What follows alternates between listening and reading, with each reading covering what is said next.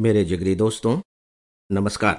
Friends इससे पहले कि मैं अपनी बात की विधिवत तरीके से शुरुआत करूँ आप सबको एक छोटी सी सूचना देना चाहूँगा। हो सकता है कि मेरी यह सूचना स्पेशली भोपाल में रह रहे मेरे प्रिय श्रोताओं के लिए कुछ काम की हो।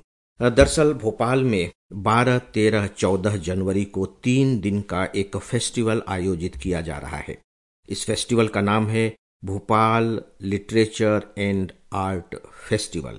इस फेस्टिवल के अंतर्गत तेरह तारीख की सुबह, यानी कि कल सुबह दस बजे, एक मेरा वक्तव्य रखा गया है। ये कह लीजिए कि व्याख्यान रखा गया है और इसका विषय है गीता फॉर स्टूडेंट। यह हिंदी में होगा।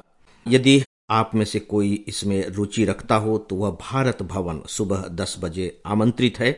भारत भवन के बारे में भोपाल के लोग बहुत अच्छे तरीके से परिचित हैं। इसमें गीता पर मैं कुछ बातें करूँगा जो स्टूडेंट के काम की बातें होंगी।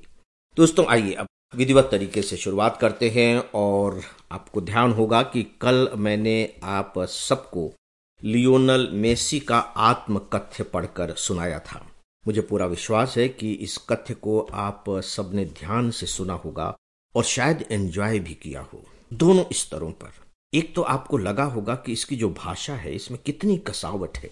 ऐसा लगता है जैसे कि हर एक वाक्य कुछ न कुछ मैसेज दे रहा हो। और सबसे बड़ी बात यह है कि एक दो वाक्य के बाद फिर से जब नए वाक्य की शुरुआत होती है तो उसमें विषय बिल्कुल बदल जाता है। उससे अलग तरह के संदेश प्राप्त होने लगते हैं। मुझे लगता है कि इसका स्वाद आप सबने भरपूर लिया होगा। यदि आपको यह पसंद आया हो तो मैं चाहूँगा कि आप इसे हमेशा के लिए अपने पास रख लें। जब भी मन थोड़ा बहुत उदास हो या इसका स्वाद लेने का मन करे तो आप इसे सुने, बल्कि इसकी मानसिक जुगाली भी करें। मानसिक जुगाली कहने का मतलब है कि इस पर विचार भी करें। आपको बहुत ताकत मिलेगी। दोस्तों, आज मैं उसी आत्म वक्तव्य की जो एक दो पंक्तियाँ हैं, उन पर चर्चा करना चाहूँगा। तो पहले देखते हैं कि वे पंक्तियाँ कौन सी हैं। हो सकता है कि इन पंक्तियों ने आपको भी थोड़ा चौंकाया हो, क्योंकि देखिए जो लियोनल मेसी हैं वर्ल्ड लेवल के फुटबॉल खिलाड़ी हैं। आज दुनिया के टॉप फुटबॉल खिलाड़ी हैं, लियोनल मेसी।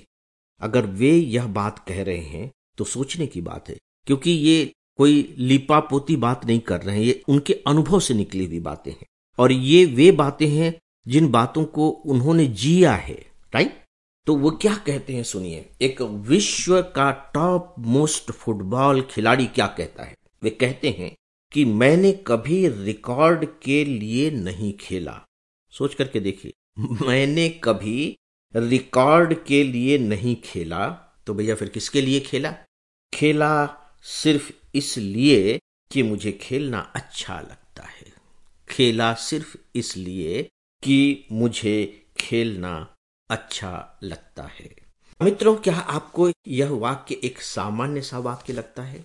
सुनने में तो सामान्य सा ही लगता है। यार यार, इसमें क्या कह रहे हैं कि खेलना अच्छा लगता है? खेलना तो सबको अच्छा लगता है। काम करना भले ही बुरा लगे, बोझ लगे, लेकिन खेलना सबको अच्छा लगता है।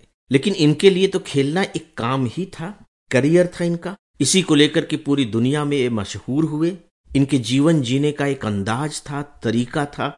इनके जीवन का पर्याय था खेलना। आप देख रहे हैं?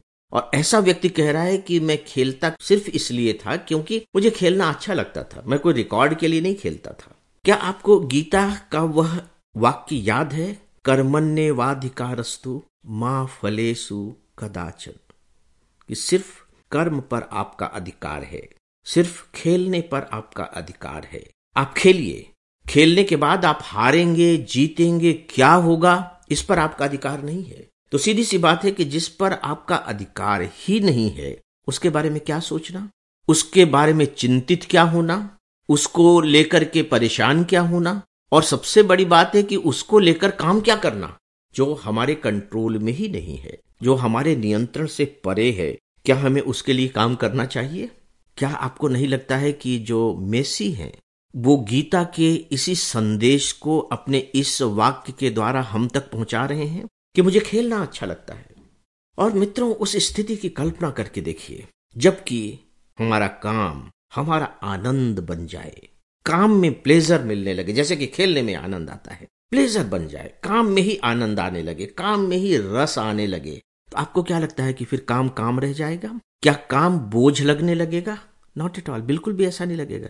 क्योंकि आप तो काम को एंजॉय कर रहे हैं ना। और मैं ये बताने की ज़रूरत नहीं समझता कि जब कोई अपने काम को एंजॉय करने लगे, उसमें आनंद रस की प्राप्ति करने लगे तो उस काम की क्वालिटी क्या होगी? अद्भुत होगी। विलक्षण होगी। इस पर दोस्तों विचार कीजिएगा। दो दिनों के बाद हम लोग और आगे बातें करेंगे। तब तक के लिए मुझे इजाज़त दें, अपना ख्याल रखें, अपने लोगों का भी ख्याल रखें। नमस्कार।